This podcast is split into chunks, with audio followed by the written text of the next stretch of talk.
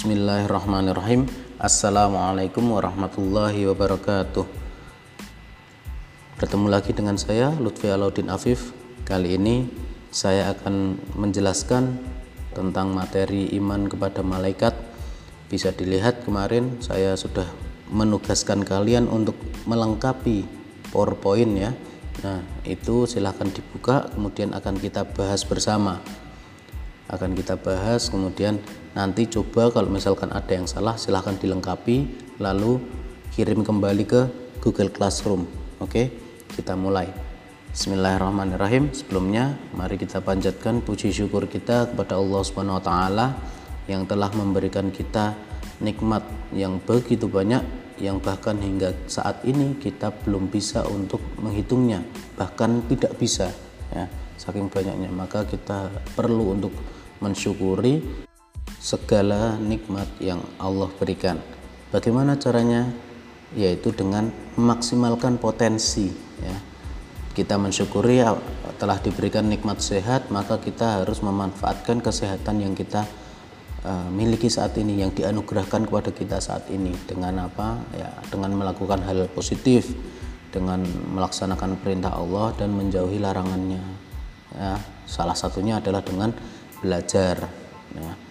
Dan tak lupa kita haturkan salawat dan salam kita kepada baginda Nabi Muhammad Sallallahu Alaihi Wasallam semoga kita uh, bisa menjadi hamba Allah yang selalu menjadikan Nabi Muhammad sebagai tuntunannya yang akhirnya tentu saja kita selalu berharap kita dianggap sebagai umat Nabi Muhammad Shallallahu Alaihi Wasallam. Baik semuanya para pendengar, mari kita bahas terlebih dahulu materi iman kepada malaikat yang di sini eh, materi yang ingin disampaikan itu capaiannya ya. Capaian yang ingin dicapai bagi setiap yang mau belajar tentang ini adalah setiap dari kalian bisa untuk menganalisis makna beriman kepada malaikat ya jadi makna beriman kepada malaikat itu seperti apa? Ya tetapi sebelumnya mari kita lanjut terlebih dahulu. Nah di slide yang melengkapi pertama yaitu pertanyaan dari saya apakah yang dimaksud dengan iman? Ya berulang kali saya bahas ini. Mungkin di awal juga sudah saya bahas ya secara bahasa iman itu apa? Ya kuncinya secara bahasa itu iman adalah percaya dan yakin ya. E, percaya iya yakin juga iya pada dasarnya itu ya secara bahasa. Kemudian secara istilah ya iman adalah meyakini dalam hati ya. Kemudian titik-titik dengan lisan apa? Mengucapkan dengan lisan ya, serta titik-titik dalam perbuatan yaitu mengamalkan dalam perbuatan ya mudah ya, ya harapannya ketika sudah memahami definisi sederhana dari iman kalian semua bukan hanya apa mengerti tetapi juga menjadikan iman sebagai uh, pengatur kehidupan kalian bahwa jika kita memang beriman kita ini hidup dalam aturan Allah Subhanahu wa taala ya. Kita berarti harus mentaati apa-apa yang diperintahkan dan juga apa-apa yang dilarang. Jangan sampai kok malah kita melakukan yang dilarang dan juga menjauhi apa yang diperintahkan. Jangan sampai ya. Oke, selanjutnya nah kita mulai masuk kepada malaikat. Jadi pembahasan iman kepada malaikat ini adalah tentang dua hal. Yang pertama tentang iman dan yang ke eh, yang pertama tadi tentang iman ya, yang kedua tentang malaikat. Nah, di sini pertanyaan yang pertama, malaikat adalah titik-titik-titik apa? Secara sederhana ya, malaikat itu apa? Malaikat adalah makhluk Allah ya. Malaikat itu makhluk Allah. Nah, makhluk Allah yang bisa terlihat oleh manusia tidak ya. maka makhluk Allah yang sifatnya khaib khaib itu tidak terlihat tetapi ada ya khaib lalu kemudian tugasnya apa nah, tugasnya adalah melaksanakan apa yang diperintahkan oleh Allah Subhanahu wa taala. Jadi ketika Allah memerintahkan kepada malaikat untuk menurunkan hujan ya, maka malaikat turunkan hujan di suatu daerah. Nah, ketika malaikat ini diminta oleh Allah untuk melaksanakan sesuatu, apakah malaikat ini pernah membantah? Tentu tidak ya. Malaikat itu bukan manusia. Nah, itu akan kita bahas nanti. Yang kedua, lalu iman kepada malaikat adalah meyakini dengan sepenuh hati bahwa Allah menciptakan malaikat sebagai apa? Bahwa Allah menciptakan malaikat sebagai makhluk yang Allah ciptakan ya yang sifatnya gaib yang diutus untuk melaksanakan segala perintah Allah ya. Nah, jadi setiap orang yang mengimaninya akan senantiasa menggunakan seluruh anggota badannya untuk lebih berhati-hati dalam berperilaku maupun bertutur kata. Ya, itu. Kemudian beriman kepada malaikat hukumnya adalah fardu ain. Fardu ain itu berarti apa? Berarti semua wajib untuk percaya. Semua harus uh, beriman kepada malaikat, ya. Beda antara fardu ain dengan fardu kifayah. Ketika fardu ain, ya, maka semua itu wajib untuk melaksanakannya tetapi kalau sifatnya fardu kifayah, maka jika di antara satu golongan itu sudah ada yang menguasainya atau percaya atau melakukannya, maka sudah gugur kewajiban yang lainnya. Ya. Itu tentang macam-macam fardu. Ya, lalu kita sekarang beralih ke slide berikutnya dalam sebuah hadis Rasulullah Shallallahu Alaihi Wasallam bersabda ya, yang artinya ya dari Aisyah radhiyallahu anha berkata Rasulullah Shallallahu Alaihi Wasallam bersabda ya, nah, silakan dicermati kalau belum ya, malaikat diciptakan dari cahaya ya, Jin diciptakan dari api yang menyala-nyala dan Adam diciptakan dari sesuatu yang telah disebutkan ciri-cirinya untuk kalian. Ya, kita bahas juga malaikat diciptakan dari cahaya. Ya, yang dimaksud ini cahaya apa? Ya, nggak mungkin dong cahaya lampu atau cahaya senter juga nggak mungkin kan? Ya, yang dimaksud adalah cahaya yang Allah tahu cahaya apa itu ya. ya hanya Allah yang tahu cahayanya cahaya apa kan? Dan kita tidak bisa membayangkan cahaya yang dimaksud ini adalah cahaya lampu atau cahaya matahari atau cahaya senter ya. Enggak. Lebih mulia dari itu ya. Malaikat diciptakan dari cahaya. Lalu kemudian jin diciptakan dari api yang menyala-nyala ya. ya jin itu berarti makhluk Allah yang Eh, ke dalam sebuah kisah dalam Al-Quran ya ketika seluruh malaikat diciptakan bukan diciptakan diminta untuk bersujud kepada Nabi Adam alaihi salam ya malaikat mau bersujud kecuali siapa jin kecuali golongan jin ya. karena jin ini lebih apa merasa mereka memiliki kedudukan di atas kaum Adam yaitu kaum manusia ya seperti kita ya. Maka sejak saat itu jin memiliki komitmen bahwa uh, golongan jin akan mengajak golongan manusia agar menjadi teman baginya di, di neraka nantinya ya. Maka Nah, kalau kita kok ternyata males sholat, ya, males ngaji, ya perlu tanyakan, jangan-jangan dalam diri kita itu ada jin. Bagaimana cara meredamkannya? Di antaranya dengan berwudu agar apa? Agar api yang ada itu bisa uh, redam, ya. Dan juga apa? Misalkan ketika marah, Syarat ketika marah itu apa? misalkan posisi saat marah itu berdiri maka duduklah. Ya. Sudah duduk kok masih marah? Ya, coba berbaring mungkin ya. Setelah itu ambil wudhu jika marahnya sudah agak reda. Nah, lebih baik lagi sejak awal marah langsung ingat oh aku nggak boleh marah. Maka langsung berwudhu karena marah itu salah satunya adalah hasutan dari jin ya hasutan dari jin, setan dan golongannya bangsanya. Maka uh, dengan wudhu kita diharapkan bisa uh, memadamkan api amarah yang berasal dari apa? Hasutan jin. Karena jin ini berasal dari api yang menyala-nyala diciptakan dari api yang menyala-nyala itu. Dan Adam diciptakan dari sesuatu yang telah disebutkan ciri-cirinya yaitu dari apa? Dari tanah maksudnya apa? Bukan tanah kok terus kemudian tanah liat ataupun tanah kuburan atau tanah kebun ya. Bukan seperti itu yang dimaksud.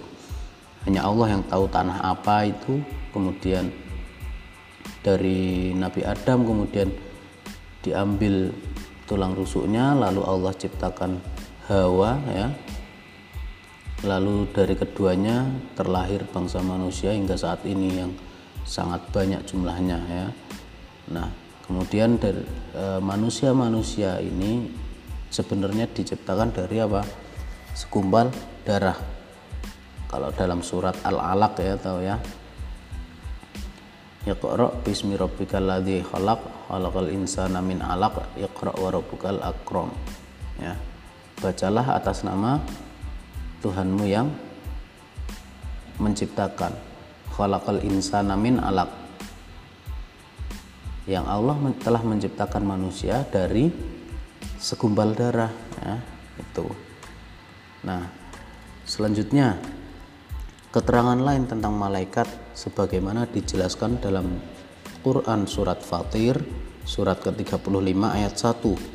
Allah Subhanahu wa taala berfirman Bismillahirrahmanirrahim الحمد لله فاطر السماوات والأرض جاعل الملائكة رسلا أولي أجنحة مثنى وثلاث ورباع يزيد في الخلق ما يشاء إن الله على كل شيء قدير Ya, artinya segala puji bagi Allah Subhanahu wa taala pencipta langit dan bumi yang menjadikan malaikat sebagai utusan-utusan untuk mengurus berbagai macam urusan yang mempunyai sayap masing-masing ada yang dua, tiga, dan empat. Allah Subhanahu wa taala menambahkan pada ciptaannya apa yang dia kehendaki. Sungguh Allah Subhanahu wa taala maha kuasa atas segala sesuatu. Ya. Jadi e, berdasarkan firman Allah ini ya sudah jelas nih bahwa malaikat itu adalah makhluk Allah. Diciptakan apa? Dari nur dari cahaya. Ini menurut hadis tadi juga ya. Dan juga memiliki sayap. Ini menurut e, surat Fatir ini ya sehingga jika ada keterangan lain ya yang menyatakan bahwa malaikat memiliki ciri-ciri yang tidak sesuai ya, patutlah kita meragukannya. Apalagi tidak sesuai dengan keterangan dari Al-Quran dan hadis ya. Nah kemudian ada beberapa pernyataan nih ya. Pernyataan yang benar menurutmu jawab dengan B benar ya. Jika salah menurutmu jawab dengan S ya jadi ini ada pertanyaan nanti kemudian di kolom B dan S itu dijawab dengan benar atau salah. Simbolnya itu tadi di atas. Ya yang pertama melaksanakan tugas yang diembankan kepada kita dengan penuh tanggung jawab dan keikhlasan. Nah ini seharusnya bagaimana? Ya ini benar ya karena melaksanakan tugas yang diembankan atau diamanahkan kepada kita dengan penuh tanggung jawab serta keikhlasan itu memang harus begitu benar ya kita harus e, melaksanakannya penuh dengan tanggung jawab kemudian yang kedua bertindak gegabah serta tanpa perhitungan dalam perkataan dan perbuatan. Bagaimana kalau ini? Ya tentunya nggak boleh ya, karena seharusnya bertindak itu harus uh, dengan hati-hati. Hati-hati bukan berarti ragu-ragu, bukan berarti harus mengulur waktu sehingga dalam mengambil keputusan uh, akan mengulur waktu ya, bukan seperti itu. Tetapi hati-hati adalah menimbang segala sesuatunya agar uh, tidak terjadi penyesalan di akhirnya. Kalau dalam uh, sebuah uh, mahfudot ya atau kata-kata mutiara dalam bahasa Arab itu ada yang berbunyi fakir qabala an ta'zima. Pikirkanlah sebelum dirimu bertindak. Nah, jadi ketika kita misalkan mau melakukan suatu kejelekan ya, kita pikirkan dulu kira-kira uh, dari kejelekan yang saya lakukan ini apa uh, akibatnya ya karena segala sesuatunya itu akan uh, dipanen sendiri ya ada sebab ada akibat ya itu. Jadi kalau misalkan bertindak gegabah serta tanpa perhitungan dalam perkataan dan perbuatan dikhawatirkan nantinya akan terjadi penyesalan ya. Karena gegabah dan tanpa perhitungan tadi ya. nah ketiga oh, berarti yang kedua tadi salah ya. Nah, kalau misalkan ada yang tidak sepakat boleh nanti sampaikan ke saya. Nah, kemudian yang ketiga berusaha sekuat tenaga untuk menghindari berbagai perbuatan baik. Ya. Yo mudah lah ya seharusnya apa? Berusaha sekuat tenaga untuk selalu melakukan perbuatan baik kan seperti itu seharusnya. Tetapi kalau ini menghindari berbagai perbuatan baik ya berarti salah kan gitu. Ya. Lalu kemudian yang keempat patuh dan taat terhadap hukum-hukum Allah Subhanahu wa taala dan peraturan yang dibuat oleh pemerintah ya. Nah pertama patuh dan taat terhadap hukum-hukum Allah Subhanahu wa taala. Berarti kita jelas ya di sini harus wajib taat dan juga patuh itu pertama. Kemudian patuh dan taat juga terhadap peraturan yang dibuat oleh pemerintah ya. Benar atau salah? Nggak mungkin dong kalau salah ya. Ya kita sebagai rakyat biasa harus tetap taat dan patuh kepada ulil amri terhadap pemerintah ya. Pemerintah e, meminta kita untuk taat misalkan Eh, dalam berlalu lintas ya. Kita diminta untuk menggunakan helm ketika menggunakan motor. Taat atau kita bangkang ya. Kita harus taat atau membangkangnya. Tentunya kita harus taat kan gitu karena bagaimanapun juga itu untuk keselamatan kita. Jauh maupun dekat aspal itu tidak akan berubah menjadi lunak jika kita nanti terjatuh ya, kepala kena aspal itu sakit ya. Maka e, ikhtiar kita kita menggunakan e, alat pengaman yaitu dengan helm ya. juga misalkan ketika berada di perempatan yang ada lampu merahnya ketika lampu menunjukkan warna merah ya. Apa yang kita lakukan? Apakah langsung terobos? Ya tentu tidak ya. Aturan dari uh, aturan berlalu lintas ya. Ketika lampu merah berarti kita harus ber, berhenti. Tetapi kalau hijau kita baru jalan ya. Bukan untuk siapa-siapa. Bukan kita melaksanakannya bukan karena takut untuk ditilang jangan ada atau tidaknya polisi kita harus apa taat terhadap itu. Karena apa? Ya demi keselamatan kita kan gitu. Nah, ini juga sama. Ketika kita uh, dalam melakukan segala sesuatu di kehidupan kita melakukannya jangan karena uh, kita takut dimarahi oleh orang tua atau di, uh, takut dimarahi oleh pak guru ya. Jangan. Tetapi apa tetapi kita harus sadar bahwa apa yang kita lakukan itu harus uh, dengan sadar bahwa kita itu butuh melakukan ini. Dan juga jangan lupa ada malaikat yang bersama kita ya, yang mencatat amal baik dan amal buruk kita. Selanjutnya ya, berarti eh, jawabannya tadi apa? Dari pernyataan itu jawabannya adalah benar ya itu kemudian selanjutnya selalu berusaha untuk memperbaiki diri sendiri dari waktu-waktu. Benar ya. Karena kita diminta untuk eh, semakin baik ya. Belajar untuk menjadi lebih baik lagi ya. Itu benar. Kemudian memiliki rasa empati dengan memberikan bantuan kepada orang yang sedang membutuhkan bantuan atau menumbuhkan kepedulian sosial kita. Ini juga benar karena apa? Manusia adalah makhluk sosial, harus saling tolong menolong, harus saling memberikan bantuan. Ya. Nah, pertanyaan saya beberapa saat lalu di beberapa tempat di Indonesia terjadi uh, musibah bencana alam maupun non alam yang sampai saat ini juga yang non alam itu contohnya covid ini ya nah alhamdulillah kita sampai saat ini di antara kita ya ada yang masih diberikan nikmat sehat terus kemudian nikmat rezeki baik itu berupa uang ataupun makanan ya.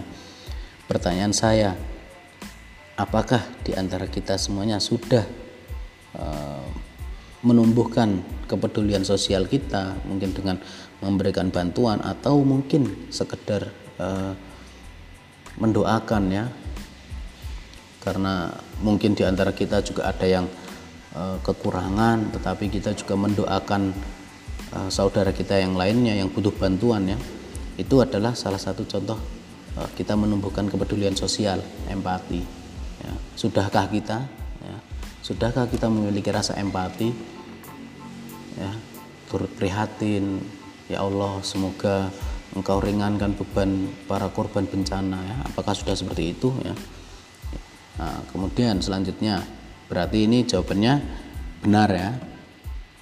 Lalu pernyataan selanjutnya berkata dan berbuat tidak jujur karena di mana dan ke mana pun malaikat pasti mengasihi kita.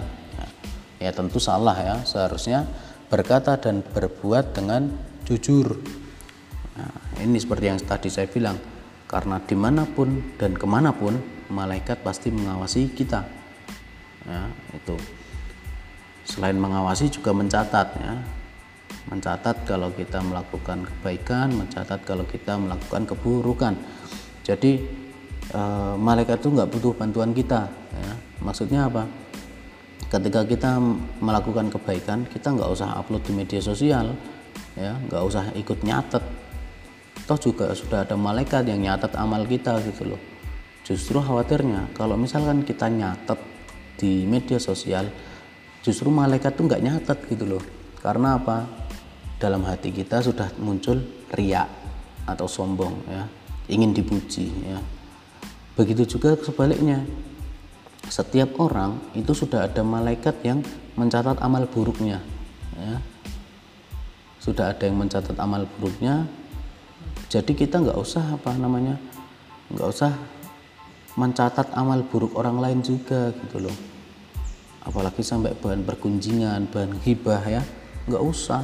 Itu bukan urusan kita. Wong kita juga punya banyak keburukan kan gitu. Maka seharusnya ketika kita punya banyak keburukan kita juga harus bisa memperbaiki mengevaluasinya agar kita bisa meminimalisir hal-hal yang tidak sepantasnya untuk kita lakukan ya. Berarti kalau berkata dan berbuat tidak jujur ini uh, jawabannya adalah salah ya karena seharusnya berbuat dan berkata jujur.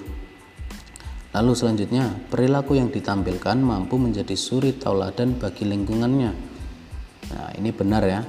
Jadi siapa pun itu bisa memberikan contoh kepada siapa pun ya.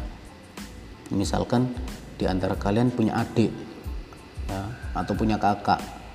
Kemudian kakak atau adik kalian masih uh, belum bisa rutin melaksanakan sholat lima waktu misal. Dan juga tepat waktu di awal waktu ya. Nah kemudian apa yang kita lakukan? Ya tentunya harus memberikan contoh yang baik. Dengan apa? Dengan melaksanakan sholat tepat waktu lima waktu ya. Itu. Kemudian itu akan menjadi suri taula dan akan dicontoh. Mungkin adiknya suatu saat akan oh kakak kalau melaksanakan sholat tepat waktu nih aku ikut ah gitu. Kakaknya mungkin tanpa kita bilang kak mbok ayo sholat gitu. Tapi kita melaksanakan sholat mungkin suatu ketika Allah berikan hidayah kepada dia weh adikku rajin sekali. Malulah masuk adikku rajin masuk aku enggak kan gitu. Ya. Nah ini harus kita tanamkan. Ya berarti perilaku yang ditampilkan mampu menjadi suri tauladan bagi lingkungannya ini adalah hal yang benar. Sama halnya ketika uh, kita bertutur kata. Misal kita bicara dengan yang lebih tua dan menyayangi yang lebih muda gitu kan dan berkata yang kepada yang lebih muda juga kita harus dengan tutur kata yang baik. Bagaimana caranya? Ya caranya dengan kita membiasakan gitu. Dengan terbiasa kita akan berperilaku bertutur kata dengan yang baik ya. Dengan yang lebih tua kita uh, kalau menggunakan bahasa Jawa ya bahasa Jawa yang kromo ya. Kromo halus kan gitu. Lalu kemudian kalau misalkan kromo nggak bisa ya pakai bahasa Indonesia minimal ya. Nah itu juga jangan mengumpat jangan mencela ya agar bisa menjadi suri tauladan sebagaimana Rasulullah ya. Kita ini mencontoh Rasulullah tapi kita apa uh, sulit untuk melakukannya. Ya jelas karena Rasulullah kan sempurna tapi kita tidak. Tetapi kita belajar dari ketidaksempurnaan itu untuk menjadi lebih baik paling tidak kayak gitu.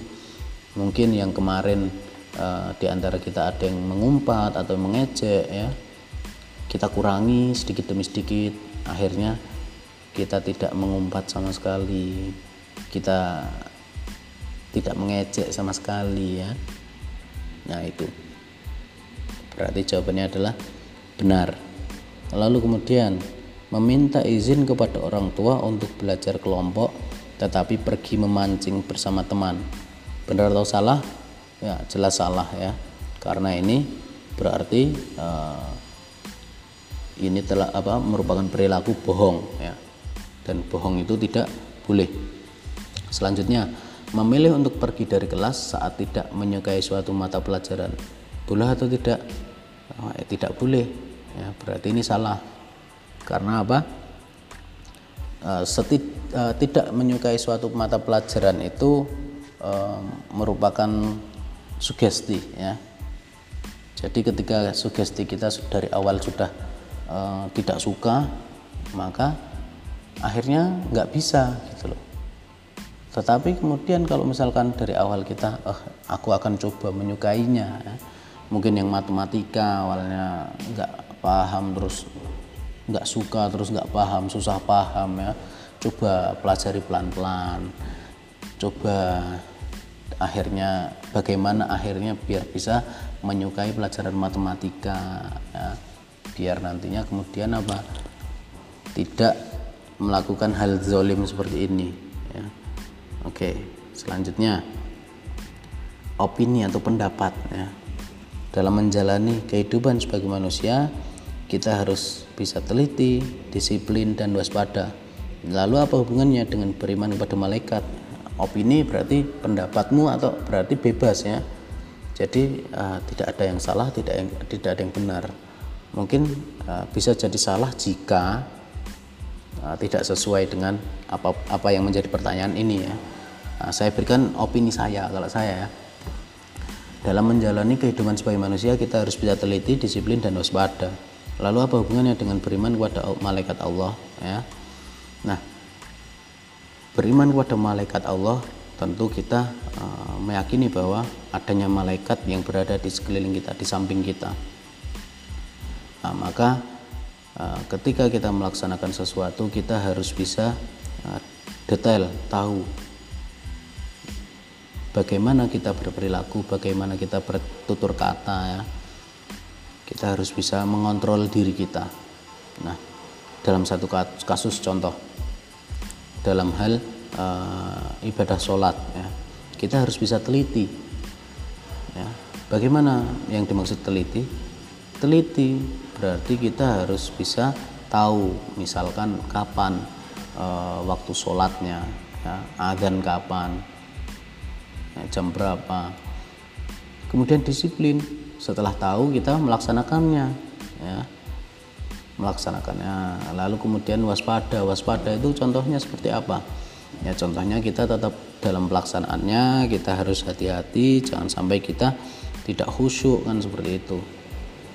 Nah jadi hubungannya adalah kita e, menyempurnakan ibadah kita untuk menggapai ridha Allah ketika kita menggapai ridha Allah malaikat akan tahu nih akan mencatat sebagai amal kebaikan. Dan amal kebaikan ini yang akan berguna bagi kita ketika apa? Ketika di yaumil akhir nanti. Malaikat itu yang nyatat semua. Ya tentunya niatnya tadi itu kita mengharap ridho dari Allah. Ya itu contoh opini dari saya. Ya jangan kok terus opini cuma opininya cuma tentu ada hubungannya antara uh, beriman kepada malaikat dengan uh, perilaku teliti disiplin dan waspada. Ya tentu ada tetapi dijelaskan bagaimana ya. Silahkan yang belum dijelaskan bisa diperbaiki lagi penjelasannya. Oke selanjutnya kesimpulan nih. Hadirkan malaikat dalam kehidupanmu ya. Yakinkan pada dirimu bahwa semua perbuatan kita akan dicatat oleh malaikat Allah ya. dan kelak setiap apa yang kita lakukan akan mendapatkan balasannya ya, kamu pasti akan hidup bahagia di dunia dan di akhirat nah, tetapi selama ini sudahkah kita seolah merasakan pengawasan malaikat dalam kehidupan sehari-hari mari kita renungi bersama ya Nah, itu untuk e, materi dari PowerPoint. Nah, sekarang coba kita e, buka buku paket di halaman 110 ya.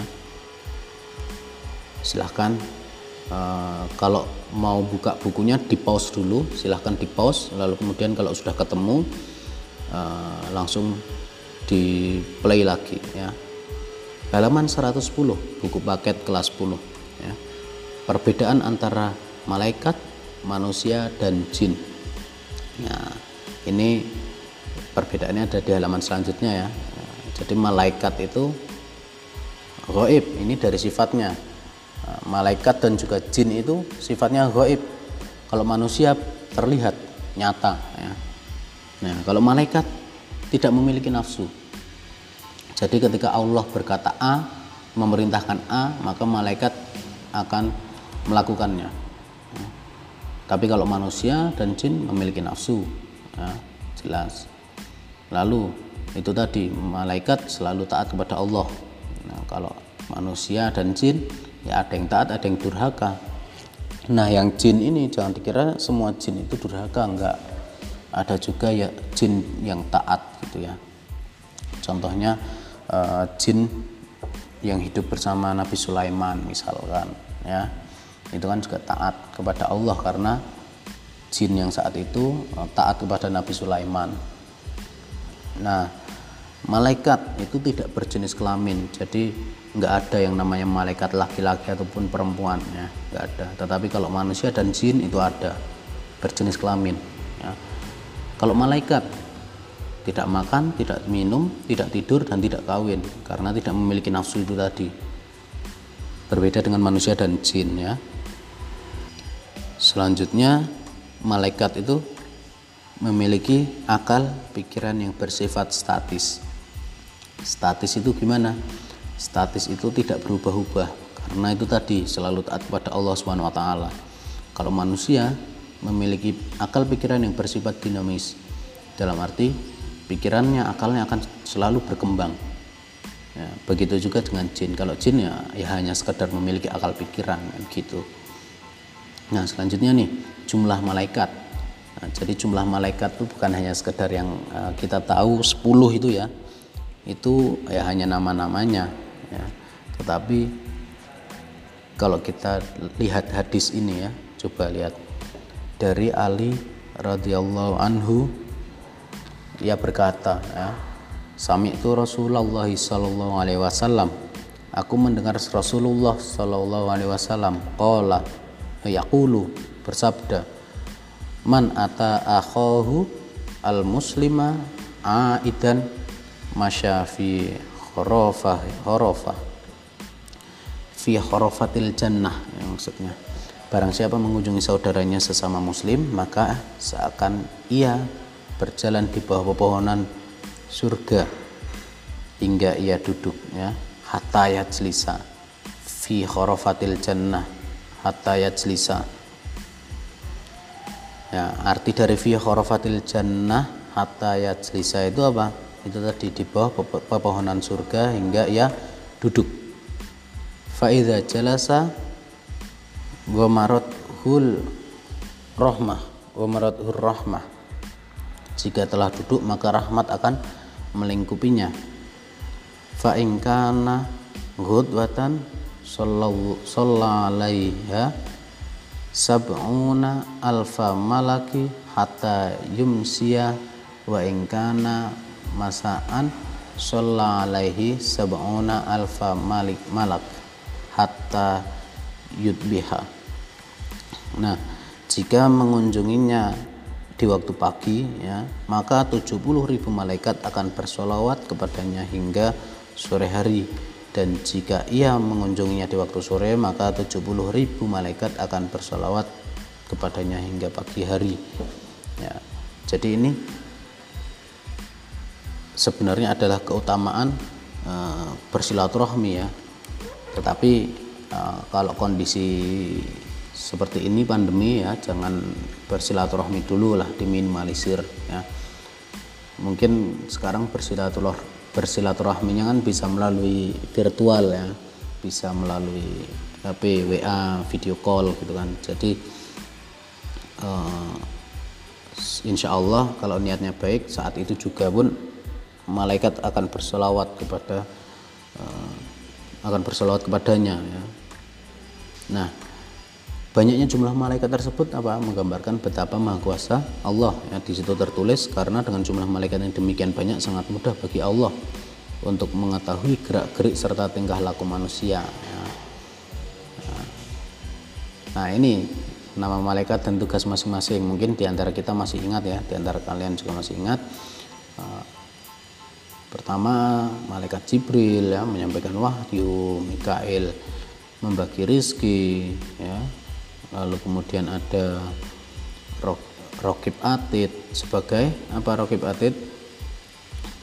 Sebagai yang mencatat amal baik dan amal buruk. Kalau malaikat Rokib itu yang amal baik Atid yang amal buruk. Kalau mungkar nakir? Kalau mungkar malaikat mungkar adalah dan juga malaikat nakir ya.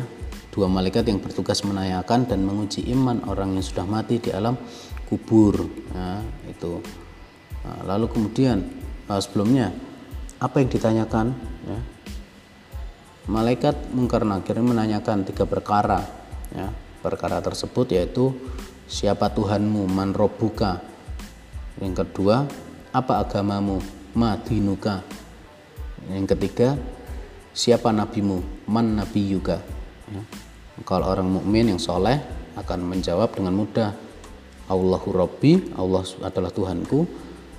Agamaku Islam, Islam adin, dini, ya. Islam adalah agamaku dan Muhammad Nabi, Muhammad Nabiku. Ya kalau jawabannya benar ya, kemudian akan mendapatkan nikmat kubur. Tetapi kalau kemudian uh, coba tidak bisa menjawab ya bersiap untuk mendapatkan siksa kubur. Wallahu a'lam. Ini adalah kehendak dari Allah. Selanjutnya ada malaikat Israel sebagai malaikat yang mencabut nyawa. Lalu ada malaikat Israfil adalah malaikat yang mencabut e, mencabut. Malaikat yang meniup sangka kala ya.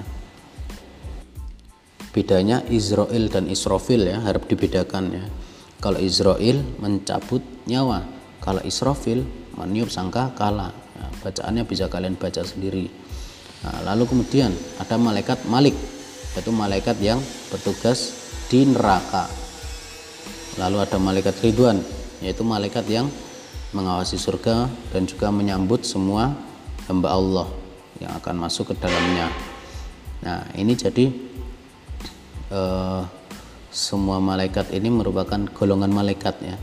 Ada 10 golongan tetapi jumlahnya yaitu tadi seperti yang di dalam hadis tadi ada bahkan berapa tadi? 70 ribu ya. Nah, bayangkan saja malaikat rokib atid aja tiap manusia ada dua ya. Sedangkan manusia ada berapa jumlahnya? Kemudian malaikat mungkar nakir ada dua per uh, alam kubur ya. Nggak mungkin dong di saat uh, ada jenazah yang bersamaan kok harus gantian ya? Ya wallahu alam. Kita nggak tahu seperti apa kehendak Allah. Tetapi yang jelas jumlah malaikat itu sangat banyak ya. Itu. Nah lalu kemudian uh, sebenarnya tugas dari malaikat itu apa saja? Kalau tadi kan tugas detailnya. Nah kalau sekarang tugas umumnya nih ya tugas malaikat itu antara lain satu beribadah kepada Allah swt dengan bertasbih kepadanya siang dan malam ya. Tanpa rasa bosan atau terpaksa berbeda dengan kita ya. Mungkin kita uh, istighfar ataupun bertasbih belum berapa lama aja sudah lelah merasa lelah kan gitu. Nah kemudian yang kedua membawa wahyu kepada para nabi dan rasul. Lalu kemudian memohon ampunan bagi orang beriman.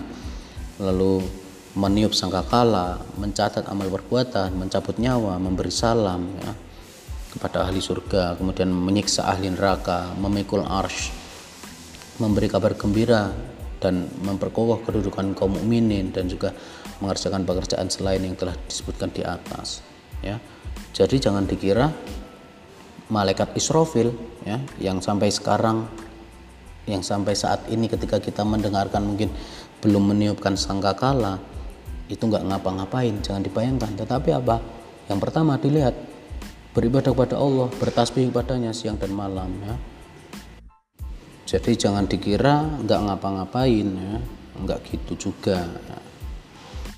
Nah selanjutnya hikmah beriman kepada malaikat ya. Bisa dilihat di halaman 116 ya. Bisa dibaca ya. Tentunya yang pertama menambah keimanan dan ketakwaan kepada Allah. Selaku al-khaliq selaku yang menciptakan ya. lalu kemudian senantiasa berhati-hati dalam setiap ucapan dan perbuatan ya.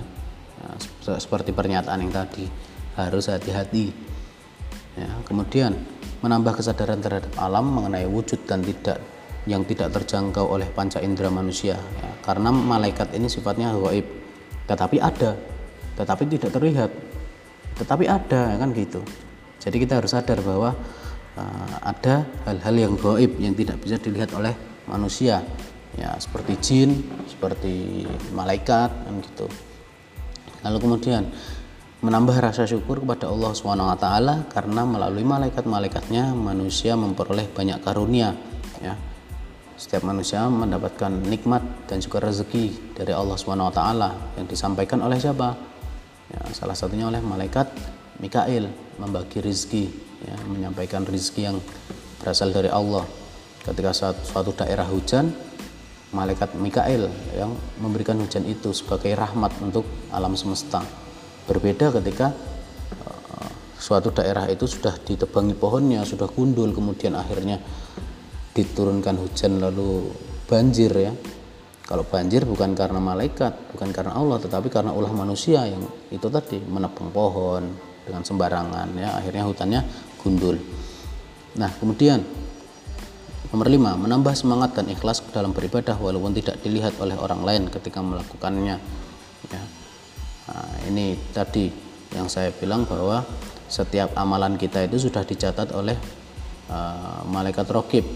Kita nggak perlu ikut-ikutan mencatat amal baik kita ibadah kita di media sosial. Nggak perlu ya karena sudah ada yang mencatat ya. Ya itu tadi. Khawatirnya kalau misalkan kita mencatat juga di media sosial akhirnya apa? Malaikat malah nggak nyatet gitu loh. Akhirnya nggak terekap di buku amal kebaikan kita. Ya. khawatirnya seperti itu. Nah selanjutnya menumbuhkan cinta kepada amal soleh karena malaikat selalu siap mencatat amal manusia ya.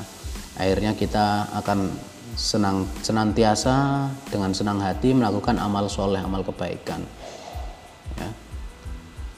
yang selanjutnya semakin giat dalam berusaha karena tidak ada rezeki yang diturunkan oleh malaikat Allah tanpa usaha dan kerja keras. Nah ini malaikat Mikail itu menyampaikan rezeki kepada manusia itu bagi mereka yang mau berusaha. Bisa jadi sebenarnya itu adalah rezeki nikmat, tetapi karena manusia atau tidak uh, uh, tidak menyem, tidak berusaha atau manusia kemudian uh, berura, berulah atau merusak ya. Bisa jadi itu malah menjadi musibah ya, ya seperti contoh tadi ketika hutan ditebang akhirnya apa? Akhirnya hujan yang awalnya adalah rahmat menjadi musibah kan seperti itu Oke mungkin itu saja dari saya. Silahkan uh, yang tadi powerpointnya diperbaiki ya. Lalu kemudian kalau uh, sudah diperbaiki bisa uh, dicatat saja ya. Bisa dicatat di buku tulis ya. Kemudian diperbaiki kira-kira kalau yang kemarin ada salahnya silahkan diperbaiki. Lalu dikumpulkan kembali di, uh, dikumpulkan di komentar postingan di Google Classroom ya. Ini. Ya mungkin itu saja dari saya untuk hari ini. Kurang lebihnya mohon maaf. Astagfikum bikulil akhto. Mari kita selalu jaga kesehatan ya. Selalu cuci tangan dengan sabun ya. Kemudian menggunakan masker ke mana pun ya. Lalu yang terakhir tetap menjaga jarak dengan orang lain itu saja dari saya. Kurang lebihnya mohon maaf. Astagfikum bikulil akhto billahi fi sabilil haq fastabiqul khairat. Wassalamualaikum warahmatullahi wabarakatuh